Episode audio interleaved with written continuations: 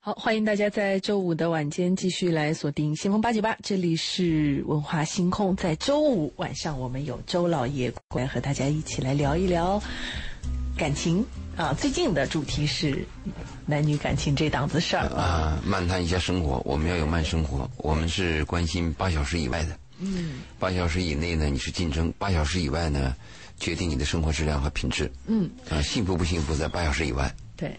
啊，我们今天呢，想要就近一段时间的这个话题做一个收尾。对，嗯。其实我们努力收了好多次，但是呢，因为我们觉得听众更重要。如果有听众朋友愿意通过热线呀，还有我们的微信公众平台参与，我们会暂缓收尾，然后跟大家闲聊聊天。今天晚上也是一样啊，我们有一个预计，可是我们同样更期待大家的参与。我们的节目热线是八八三幺零八九八八八三幺零八九八。嗯，同时呢，也欢迎您通过我们的微信公众平台“文化很有料”，材料的料，料理的料。您在关注了“文化很有料”之后呢，把您碰到的情感上。上的问题呀，或者是生活上碰到的一些问题啊，发到我们的公众平台上来。那么，我们也在节目当中跟周老爷实时的去聊一聊您的这个问题该怎么去处理和解决。嗯，那也欢迎大家在我听节目的时候，如果有感而发，及时让我们知道。啊，我们今天要继续我们这一段时间。我们这一段对，我们这一段讲的是如何搞定对的人。嗯，主题是你碰到一个你确认的。是你心仪的，可以肯定的伙伴嗯，异性的想结婚的，就我们怎么样接触他，怎么样和他来往，怎么样留住对方？我们说的是搞定，说的俗了一点。我们上一趴呢谈到的是有两点，第一是讲的是，嗯，不要扮演救命稻草，不要扮演圣人，对，要在对方状态比较平稳的时候，嗯，去介入，趁虚而入呢，容易得手。但是呢，趁虚而入这个状态呢，它失常，所以呢，趁虚而入这个状态，如果你得到了对方，或者对方接受了你，在今后平稳的生活当中，它原本一些实质的东西会出来，比如说该抵触的就出来了，对吧？我们说趁虚而入讲的什么意思呢？上次讲过，就当一个人刚失恋，或者一个人情绪很极端，非常空虚，非常弱，嗯，有一个女孩来到深圳，无依无靠。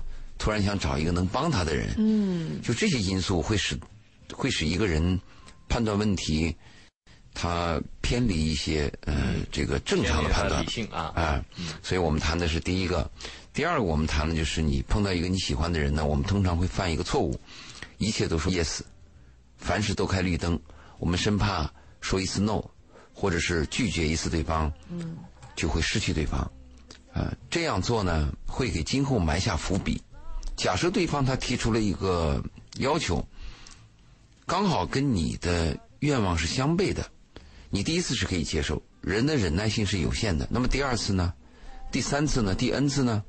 我们过去有句话说：“送人一碗米会感谢你，送人一斗米呢就成为仇人。”啊，你跟邻居每次出门的时候，我回来给你带一块豆腐，每次带一块豆腐，带的多了，有一天你说。啊，我今天不带了，那邻居就会恼火。哎，你原来都带，今天怎么不带了呢？我们讲的是一个简单的道理，所以我们在刚开始和一个你心仪的伙伴、异性伙伴交往的时候啊，切记凡事都说 yes，会给自己埋下一个炸弹。啊，就是你还要真实表达自己。如果对对方有些意见你是相悖的，你可以提出来，甚至刚开始要学会说 no，这个是很重要的。因为你今后生活当中，夫妻生活当中，教育子女、金钱关系，冗长的这种漫长的枯燥的婚姻，说 no 的机会一定很多。很多女孩就会抱怨：你当初 yes，怎么今天是 no？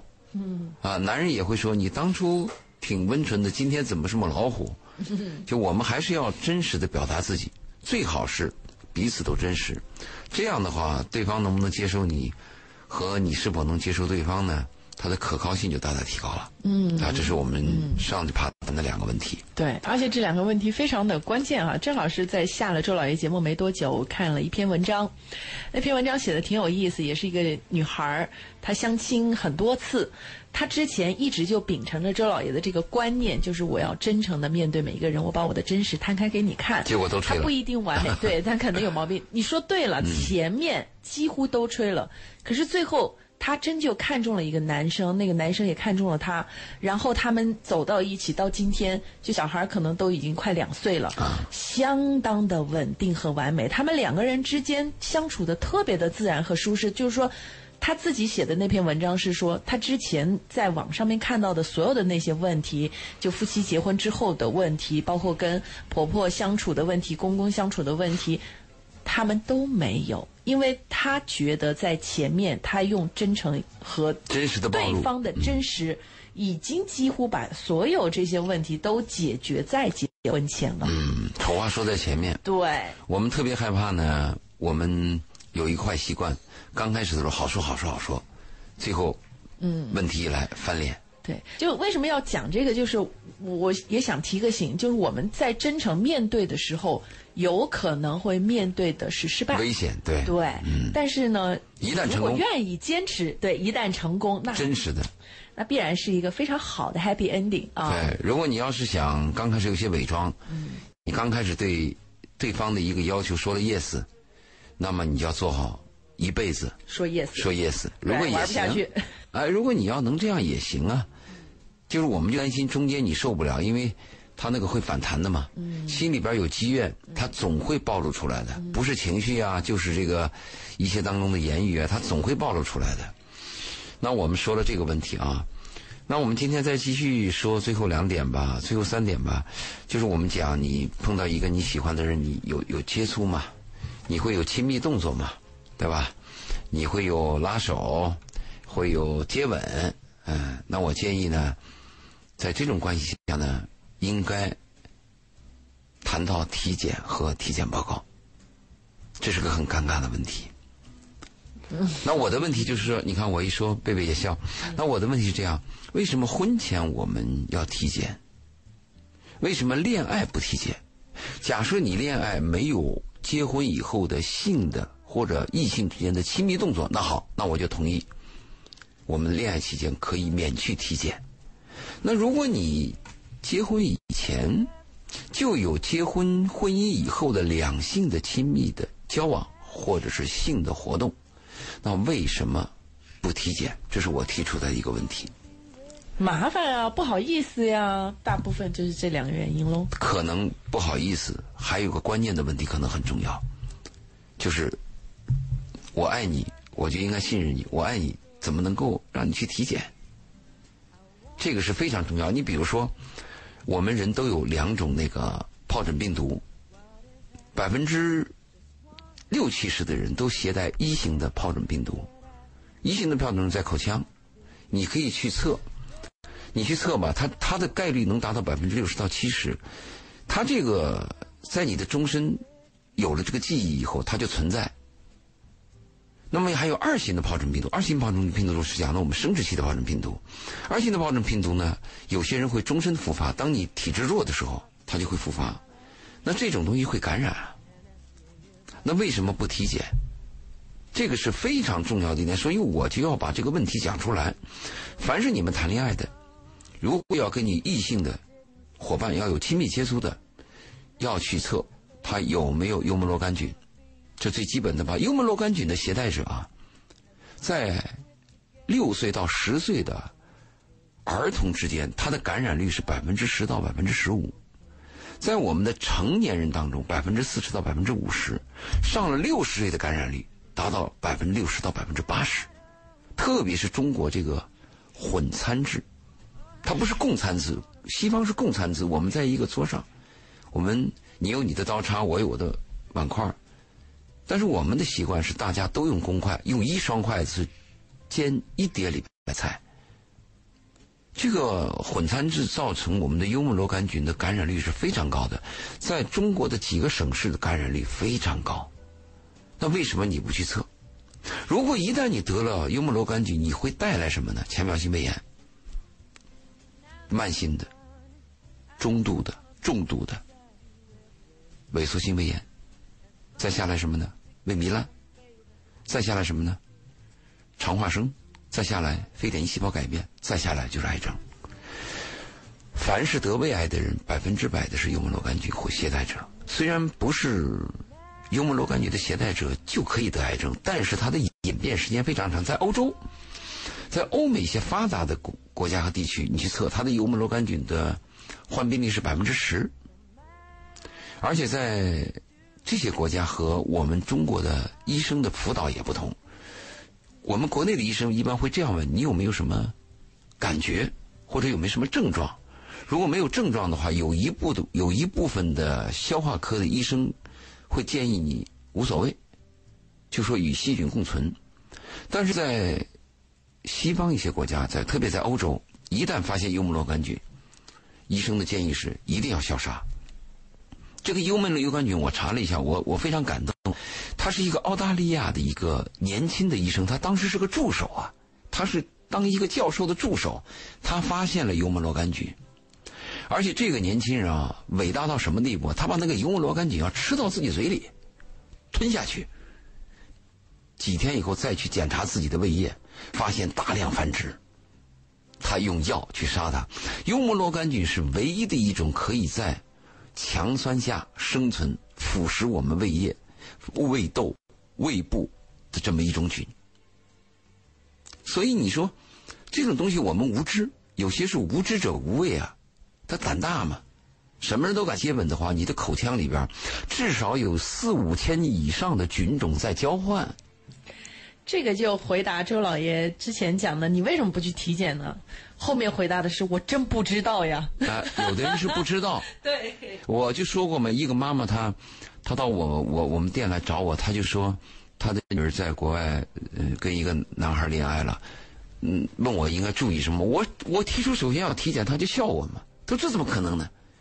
那妈妈还是医生啊！我把这些道理跟她讲完以后，我说你起码要知道这个男孩的包皮长不长，对不对？如果一个包皮长，他会给女性带来慢性的阴道炎，他会带来很多麻烦。你要知道他有没有螺杆菌，有没有螺杆菌，你必须要要这个体检报告。我讲完了以后，他非常感激啊。他说：“我是个医生啊，怎么搞得我连这一点都都把他忽视了呢？你先不要管人品不人品，你先起码知道他健康不健康。而且，一个漂亮的美女也会得病啊，一个俊男他也会有细菌啊，这最基本的概念。所以我就建议，如果你碰到了一个你喜欢的人，你不要因为你喜欢他，就认为他一切都安全。”我们会犯一个错误，我们认为美女是温柔的，白色的东西是干净的，透明的东西是是纯净的。那透明的东西，那毒液也是纯净的；那白色的东西，那白粉也是白的呀。所以我们要把一些概念概念要搞清楚，特别是一些做家长的，要告诉自己的孩子。那如果查出来对方有幽门螺旋杆菌，去杀啊，禁止接吻，而且一定要分餐。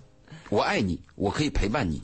我帮助你消杀它。幽门螺杆菌一旦查了以后啊，一定要去正规的医院。幽门螺幽门螺杆菌的那个检查有两个方案，一个方案是抽血，抽血呢它是一个定性的检测，就 yes or no，有还是没有。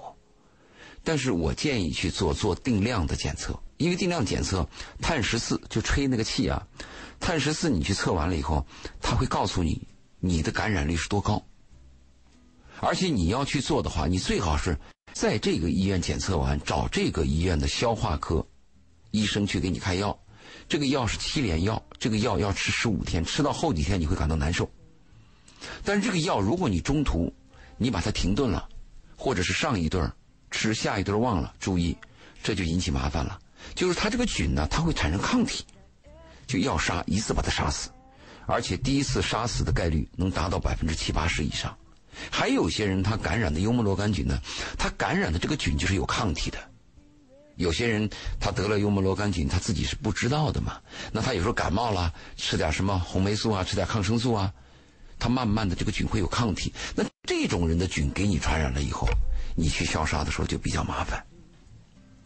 所以我就建议我们在呃谈恋爱，在出去你喜欢一个人的时候，你一定要理性。就是我曾经讲过一个课。我那个课的题目就是“我爱你，但是我有权利怀疑你”。我们犯一个错误就是“我爱你，我就一定要信任你”，这谁教的呀？这什么理论？我爱你不等于我就能信任你，我信任你我不等于我爱你，这两个是不划等号的，对吗？嗯，这个借着周老爷的刚刚说到的这个吃药的问题，插插出来一句提醒哈，因为我突然想起来，可能很少有朋友会重视医嘱，就吃药遵医嘱。有有一些朋友他在吃药的时候，尤其当症状不是不是很明显的时候，他会减量或者忘掉。但是这个时候药效的折扣有可能是打到你想象不到的程度，打到骨折，就是那药你就。那前面前期治疗全废，是。我知道有很多的病它都会有这个问题，但是有很多的人在吃药的时候会觉得，也不知道是哪里来的自信，他就会觉得我可以不用吃了，我可以忘掉或者停掉一一顿两顿没有关系，我可以不用遵医嘱了，这是一个非常危险的莫名其妙的自信。啊，这就是散漫嘛。我们我们说一个人有知识不一定有素质嘛。素质就体现在这些细微末节上面了嘛。幽默螺杆菌，你十五天药吃完以后啊，你要停药的，一个月以后要去复查的。如果你在这个一个月当中你又吃了别的药，这个复查出来是假象，你一定要停药一个月，禁止所有的药，一个月以后再去复查。如果复查出来没杀死怎么办？等第二年，因为你吃的这个七连药。它代谢有要有时间的，不是代谢的问题，是这个七连药是很强的那种抗生素，就失效了。你必须要等到一年以后再去消杀，所以你的身体才能够重新对这个药有反应。对，所以我为什么就是非常非常强烈的强调这个体检的问题呢？就是你患病可能是一次，一个晚上一顿饭，但是你要治愈它，非常非常的麻烦。对吗？你像很多病都是这样的。而且我们讲到那个两性接触的话，有些是细菌感染。细菌感染它有个特点，我们这个人体啊，它对细菌的敏感度非常高，它马上就有排异。比如说，你有一些淋球菌的感染，两三天就会有症状，马上就会有反应。但是我们人体对有些病毒的识别，它有些迟钝。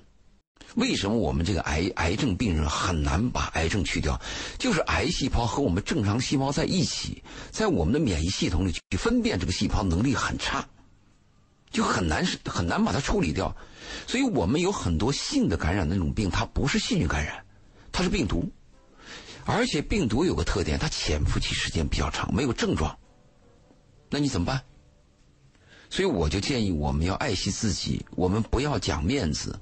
我们要讲理子，而且我特别忠告的是，在收音机、在广播面前听我在谈这个问题的父母，一定要给孩子去谈。你不跟孩子谈，你跟谁谈？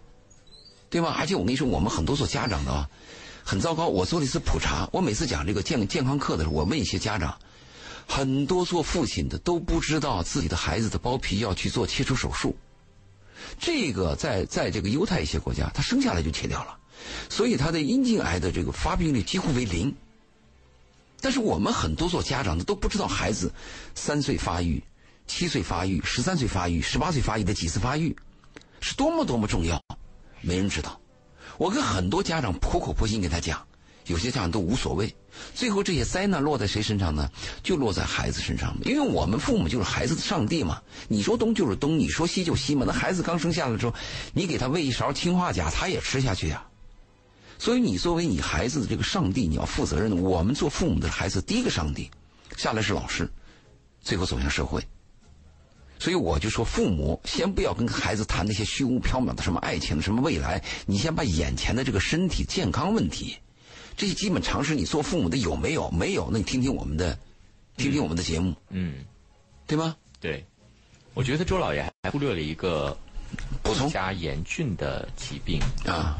就是艾滋病，艾滋病我就讲了，性病的人他都潜伏，艾滋病潜潜伏期长达两三年。而且是什么问题呢？因为他现在处于一个，因为我看新闻，很多的大学生，因为没有这方面的意识，然后呢，就是没有概念，对，没有这个概念，而且就是在性行为的时候没有有效的保护，对，导致很多人都是年纪轻轻到医院后来体检还是怎么才发现自己携带了，而且这个这个比例还。就是上升趋势非常快，你说对，而且这个还不是像其他的病哈，还有补救的，没有补救，所以这个东西对于呃无论是大学生来讲，还是说高中生，非常可惜，我觉得都需要补上这一课。对，就是对于这个这个极度的呃对身体有极度影响的这种疾病，一定要做好防御措施。艾滋病我们的全称就是后天获得性免疫缺陷综合症，它的特点是，你得什么病，就就就死了。就没有抗体嘛？比如说我感冒，正常感冒我们是有抗体的，它是一个病毒性的呀，经过周期，它就会恢复的。但是艾滋病一旦你感染了以后啊，它就没有抗体。如果你得了肺病，就得肺炎就死了；如果你得感冒，就得什么病死什么病，它就是后天获得性免疫缺陷综合症。嗯，所以我们为什么原来把那个叫避孕套，后来把这个名字更了，更换成安全套。就不是避孕的概念，是安全的概念。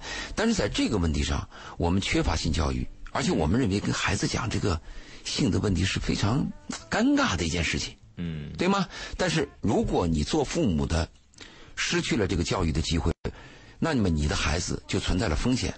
如果你的孩子不是从书本上，不是从父母那儿得到的知识，他是通过自己的实践，通过自己的肉体去获得这个知识，非常的危险。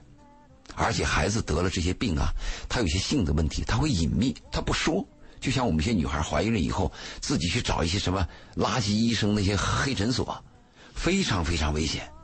所以我们一定要把一些问题暴露在阳光下，只要暴露在阳光下，它的危险就会大大降低。啊，一定要让我们孩子首先学会的是自我的身体保护，嗯，下面是我生就心理的保护，嗯，才识别是非，这是最基本的一些常识。我们怎么讲着讲着像讲什么医学课？但是这个很必要，讲到它，证明我们缺少它。对，嗯，好，这个是当然身体的健康这个部分，当然大家也可以关注一下我们文化星空前面那个节目《健康有道》啊，它它是专门关注身体健康的。我们希望就是大家有一些基本的常识是要有，首先要有对健康的常识，呃，这个。为人处事的常识，与人相处的常识，恋爱的常识。我们现在跟大家讲的主要是恋爱的常识啊，我们一定要强调一下，这应该是常识，是最基本的。包括呃法律的常识也好啊，或者是其他的一些生活技巧的常识也好，所有的这些常识是应该要有的，而不是仅靠自己的感觉。如果只是凭感觉，我觉得。这个事情哦，那那就麻烦了，那就麻烦了啊！因为你的感觉会欺骗你的大脑，然后会欺骗你所有在意的人，这个就很麻烦。对，我们今天在文化星空节目当中请到的是周老爷，跟大家来呃讲讲不看感觉，看现实的恋爱的常识。啊，我们现在在讲的这个环节，当然是关于如何这个呃，应该是叫搞。如何搞定对的人？如何和你的恋人相处？和恋人相处的这个部分，下面后面还会有啊。我们是一趴一趴讲过来的。如果大家觉得听得还感兴趣，感受还不错，呃，有收获或者是有一些新的感觉感悟，第一，您可以坚持收听每周五晚上，我们会跟周老爷来聊这个话题。对。第二就是您可以在节目当中随时来和我们进行一个。互动和交流，说说你的故事，说说你的感受啊！我们有这个节目热线八八三幺零八九八，您可以打电话过来和周老爷聊聊天。哎，我们还有微信公众号，呃，关注一下“文化很有料”，这是我们的微信公众号，您可以直接发这个文字信息过来提醒。仅收取文字信息，因为我们没有办法听到您的声音啊。你也可以回复关键词“周老爷”啊，周杰伦的周，老师的老，爷爷的爷这三个字，那您可以获得周老爷的这个二维码。我们可以在节目结束之后跟周老爷再来私底下聊一聊，这是当然取决于您个人啊。别忘了这个添加周老爷的时候呢，注明一下是文化星空的。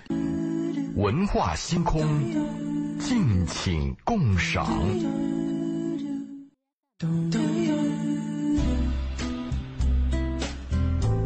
好，欢迎大家继续回到周五的晚间，周老爷和我们亲情带来的文化星空。对，每周五的时候跟周老爷来聊一聊生活，对，挺有意思的，会给到你一些不同的角度吧。我觉得，对，如果没有这个意识的话，听听我们的节目，多一个角度来。看看自己的人生未来可能发生的一些变化，以及为什么我们走到了现在，可能你会，呃，突然之间想明白一些事情。嗯，就是要留意一些细节。生活它是很多点点滴滴组成的，嗯，不要怕麻烦。如果你要怕麻烦的话，你来到这个世界，你会发现是非常麻烦的。嗯，人活一世是各种各样的事情，各种各样的烦恼。嗯，包括各种各样的喜悦。嗯，它都存在。嗯，但是你自己要有一个基本的概念：这个世界很大，跟你有关系的事儿有哪几桩？这个世界的人很多，跟你有关系的人又有哪几个？啊！所以我们把自己要搞清楚，把自己搞清楚的第一步就是把自己的健康要搞清楚。啊，把自己身边爱的人要珍惜，这两点是很重要的。嗯。其次，你有能力了，你比如说，你收入比较高，你做一些对别人有所帮助的事儿，嗯，那是锦上添花了嘛。对。好，我们继续啊。对，我们刚才谈到了。就两双方如果是恋人的话，我提出了一个问题：为什么婚前我们要做体检？为什么恋爱我们在亲密之前不做体检？我提出了一个美严峻的思考问题，希望每个做家长的，包括在收听我们节目的年轻人，哪怕你们已经有了这种同居关系，我都建议你们去做一次体检，这个是非常重要的。呃，你看有些女性她们会有长期的炎症，长期的炎症呢，有些人就去用一些消炎药。其实要去做检查，比如有一种病叫支原体感染。这个支原体感染呢，它的表现出来对女性来讲，它就是一个慢性的炎症。但是你去消消这个炎的时候消不掉，你用很多抗生素它无效，因为这个支原体呢，它要做药敏试验，它可能你用十几种、二十种药去对他身体的这个菌呢做这个病毒去做试验，试验他一对有的它就。哎，有效果，有的就无效，所以一定要到正规的医院要做全面的检查，不能靠自己的判断。你比如说，我身边就有这样的朋友，他们一生病，不去医院，来两片红霉素，一吃拉倒。哎，他说过两天就好了。他总用这样的，总用这样的办法，有一天有一天他就会出现恶果，对吗？所以我们说，呃，做一些问题的时候要有一些科学常识。再一个呢，我们要给这些。恋爱的或者看重对方的人，还有一个建议，就无论你见到这个人你多满意，哪怕你心里都满意到天上去了，你应该保留三分。这好难啊！哎，你要明白这个概念是很难。就是你碰到一个，呃，理想的恋人的话，在你的眼中的分数就是百分之百，那个冲动啊是看不到缺点的。嗯。就包括他的缺点，都成了他的特点和优点。所以我们是不是能够有这么一个概念？无论你再喜欢的人，凡人就有缺点，是人他就有人的弱点，否则就不是人。我们应该有这样的概念。哪怕你激动了一天、两天、三天以后，你平静下来，你要有这样的概念，你要保留三分。这个三分呢，这个三分的内容是一方面你要控制你的热度，使你自己能冷静一下，同时呢，也不要给对方。太大的压力就燃烧的把对方捧成天上的人，对方会有压力的呀，对方也要擤鼻子也要系裤带的，他也是普通人啊，所以我们要保留三分，就你再爱对方也要保留三分。同时，我们再翻过来讲，就是你碰到一个你刚开始似乎有些失望的人，我建议你也保留三分，你不要一败涂地。特别是现在，你看上个礼拜啊，两个礼拜以前我参加了一次相亲见面会。这个相亲见面会的就来了一些男男女女，我我看得出来，他们每个人都抱着希望来的。我当时就奉劝大家，我说你们来到这个场合，一定要抱着失望的准备。嗯。特别是如果你要抱着我能碰到我的梦中情人，我说这个你就别来了。梦中情人早都在初期就被瓜分了，来到这儿的就是剩男和剩女，要不就是你太挑剔，要不就是你有某种缺陷。你来这儿找到一个人的时候，你的概念应该是：我看到他，觉得并不是完全的反感，你就是有收获了。所以我刚才谈到，我们对一个人如果肯定是保留三分的话，那我的建议是我们在否定的时候也保留三分。特别是到了一定年龄，你要找对象，都不是恋爱了，就找对象嘛。你恋爱只有在大学时恋爱嘛。那大学毕业以后就不叫恋爱，那不叫谈恋爱。大学毕业走向工作，那个叫找对象。这两个性质完全不同的。最美好的恋爱就应该在大学和高中的时时段，那是最美好的了。你可以回忆起来。粹的是吧？哎，你你老了，你想起来都会怦然心动的。等你大学毕业走入工作，去问人家家里干什么的，家里有没有遗传史，长相什么样，家里什么条件，工资是多少，有没有小公司，到了这一步，那就不叫恋爱关系了，那就叫找对象，对吗？所以我说，我们刚才说的是，你碰到一个非常心仪的人，你的热度要收三分，那么你碰到一个当时感觉有点失望的人，也要保留三分。也许这个你当时失望的人，你跟他谈一谈，聊一聊，接触两次，吃两顿饭，你会有另外的看法。特别是长期伙伴，这个长期伙伴，在于内在。我为什么建议很多人找对象的时候，我提倡二见钟情和三见钟情呢？一见钟情往往是那种一夜情和梦中情人，失望很失望的概率很大，危险也很大。但是我们如果有二见中心和三见中心的，往往看的是内在，前提是长得不难看。长得不难看。对，你的前提是，我就是真的是能忍受。爹妈经常讲的五官端正就行。能忍受都有点低了，真的。我觉得，除非他是真的很着急，不然的话都不会是到能忍受。就是不要找那个大靓妹，也不要找那个啊俊俊俊男，就找对象嘛。就是你去看了，哎，可以。你你找老婆，老婆经常是蓬头垢面的嘛，收拾家务，就跟你买车一样嘛。你刚买个新车的时候，那个那个车门上有谁给你划了一刀，你都很激动的我觉。得这样哈，我一直在思考哈，因为这个世界太看脸了，就是现在这个风气也是这样子的哈，就是脸这个颜值很重要。颜值非常重要。然后我后来就思考一个问题，就是那些如果颜值不怎么好的人，他们会遭遇什么？就是他们最后怎么办？就怎么找对象？然后呢，就是现在有一些呃什么科学手段可能会让你整容会好一点哈。然后，但是我后来还发现一个问题啊，如果你长得不好看，那你就非常有必要下调你的对颜值的要求。就什么意思呢？就是我经常会在地铁上看到的，就是一对，我觉得两个都不好看，但他们很配。嗯 找匹配的，哎，对，但是呢，你知道有有的时候是什么啊？就明明自己其实很一般，还还对颜值有很高的要求，你这不折磨自己吗？你如果是长相一般，你对颜值有要求的话，那是不是有其他的砝码？嗯，你比如说，呃，你是马云或者柳传志，类似这样年轻的英俊的人，或者你是王公子，除非是到了极致了，我是觉得很就你身上一定有特别的东西，就是你这方面差，如果你吸引另外一个人，那你有另外一种东西，一定是非常明显的。你比如说我颜值比较差，我颜值比较差呢，但是我内在很丰富，我有魅力，我知书达理，懂得人情世故，这个也挺难的，有除除非是对方真的已经不怎么在乎这个东西了，不然的话都挺难。你相信啊？大部分人来讲，颜值都是一般的。我们一定要明白，那个长得非常漂亮的人，他是少数。即使这个少数长得漂亮的人，他在他的一生当中也是短暂的时间，对吧？一个女人二十岁到三十岁，不就十年吗？一会儿这十年以后呢，对吧？男人对一个女人肉体最感兴趣的就是二十岁到三十岁嘛。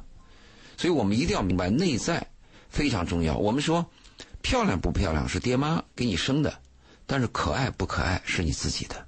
我们提倡可爱，可爱比漂亮要重要的多。你跟一个女人接触，她很漂亮，你接触以后一身的毛病，你会烦的。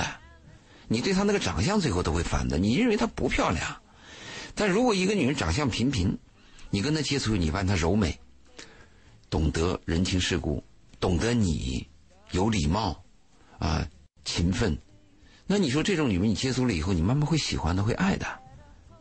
所以我们要要要强调一个人可爱，而不是漂亮。颜值固然重要，颜值是一个荷尔蒙的吸引力，它可以把一个男人吸引到一个女人的身边，但是要留住这个男人，靠的不是这个颜值，靠的是软件。同样的道理，这个大学毕业证书就是你的敲敲门砖，，对，打开了这扇门，你在门里走多远，走多久，这靠你自己了。当然是了关。键问题是什么呢？你要有这个敲门砖才行，就没这个敲门砖的人真的是走的特别辛苦，真的。那你说这个对，啊嗯、是你在同等条件下，你去竞争本身都很困难了，对你比别人少一块儿。嗯，是，但我们通常讲的是男才女貌，自古以来是这样。但是现在女性对对男男人性的一样对对男色也是有要求的。你这长得好看的男生，他的资源就天然多。其实从生理和动物这个繁衍的物种来分析啊，女人应该比男人要挑剔。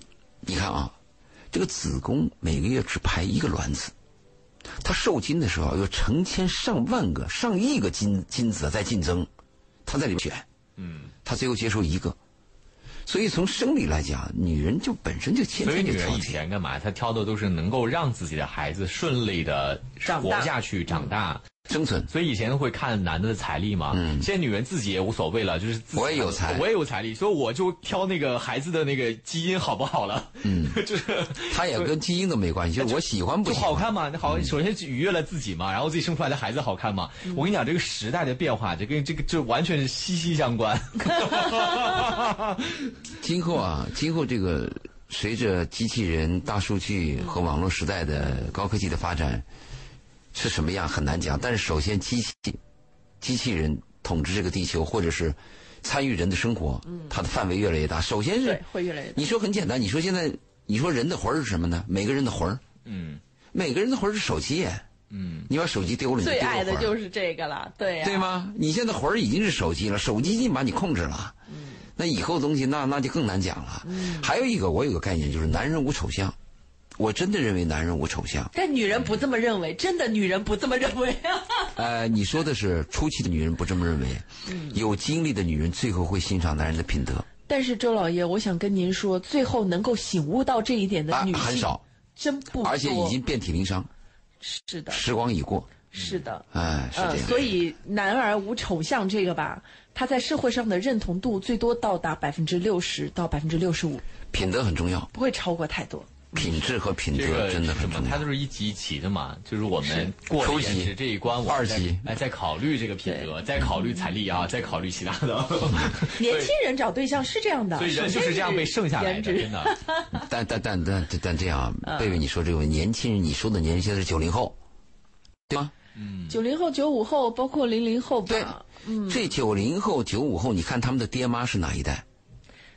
啊，七零后、六零后，八应该是六零后和甚至六零后、七零后，对吗？对对对对这些爹妈他们受到什么样的教育？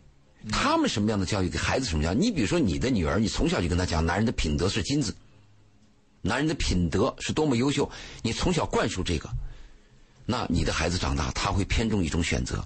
如果你从小跟他教育着，你看那男人有钱，那人高富帅，那人鼻梁高，周老爷，我突然跟那你讲一个让人绝望的事情，好吗？嗯，你现在更多的是说，妹子，你要靠自己，这个男人都靠不住是吧？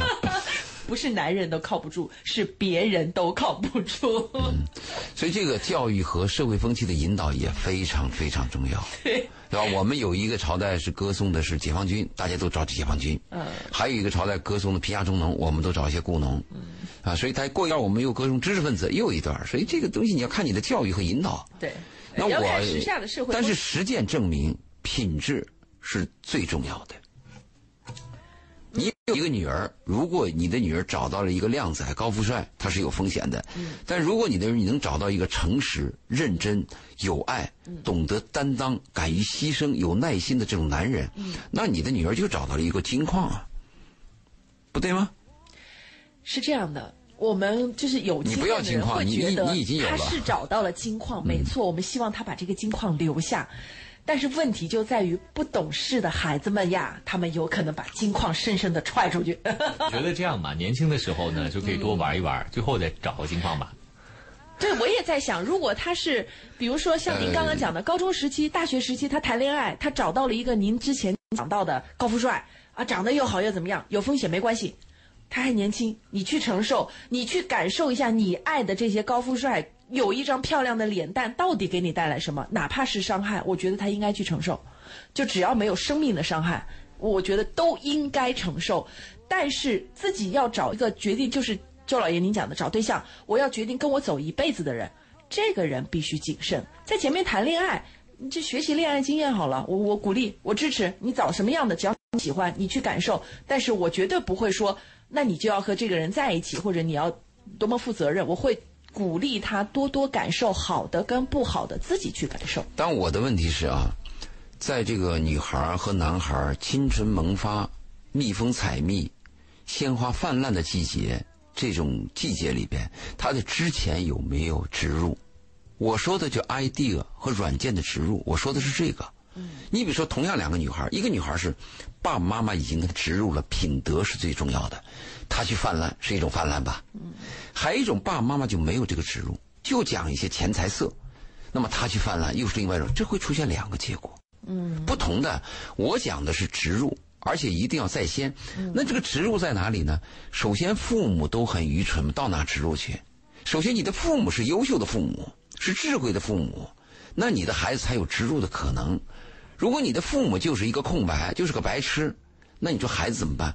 嗯，所以我讲的是植入。至于你愿意怎么泛滥，你比如说我的女儿，我跟她谈，我说你应该怎么样做。男人的金子，男人从小看电视跟她讲，你看为什么那个女孩喜欢了这个男人呢？如果你讲，哎呦，那个男人鼻梁高，那个人有钱，她喜欢他，这是一种教育。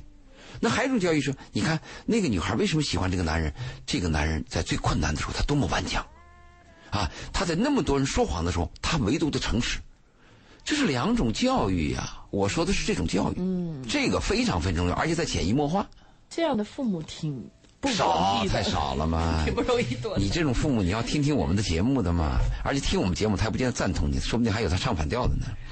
最后一个，我们要说说一个如何搞定这个对的人的话，我有一个建议：双方如果都喜欢对方，都有意思的话，我的建议是同居那不，男人要抢先表达。啊，千万不敢让这个女人先说她喜欢你或者她爱你。嗯这个在你的回忆当中啊，是一个 bug，嗯对吗？你一定要在这个女人之前说出我爱你。男人一定要在这个之前先表达我爱你。嗯非常非常，这是永恒的记忆。嗯不要认为啊这个面子问题啊，或者有些男人还洋洋自得，他妈女人来追我，没必要。我喜欢的女人就要首先说我爱你，哪怕这女人把我拒绝了，叫我难堪不要紧。我真心喜欢一个人，我就要先说我爱你，我先表达，我宁愿被踹。嗯，这是非常重要的一个概念。这个对女性来讲，嗯，也不一定吧，有的女性不一定这样子。现在女的如果她也喜欢的现在很多女，生，那男人要抢在前面。现在很多女生很主动的，不会说说。所以要抢嘛，所以要靠抢嘛。那个我们时间的关系就先到这儿了。然后呢，如果大家在节目之后还想联系我们的嘉宾聊一聊你自己的情感问题啊，或者你自己孩子的情感问题啊等等，那您可以在微信当中搜索我们的公众号“文化很有料”啊，材料的料，料理的料。您在关注了“文化很有料”之后呢，回复“周老爷”这三个字啊，就会弹出他的微信二维码。然后请记得备注一下是文化星空的听众，谢谢周老。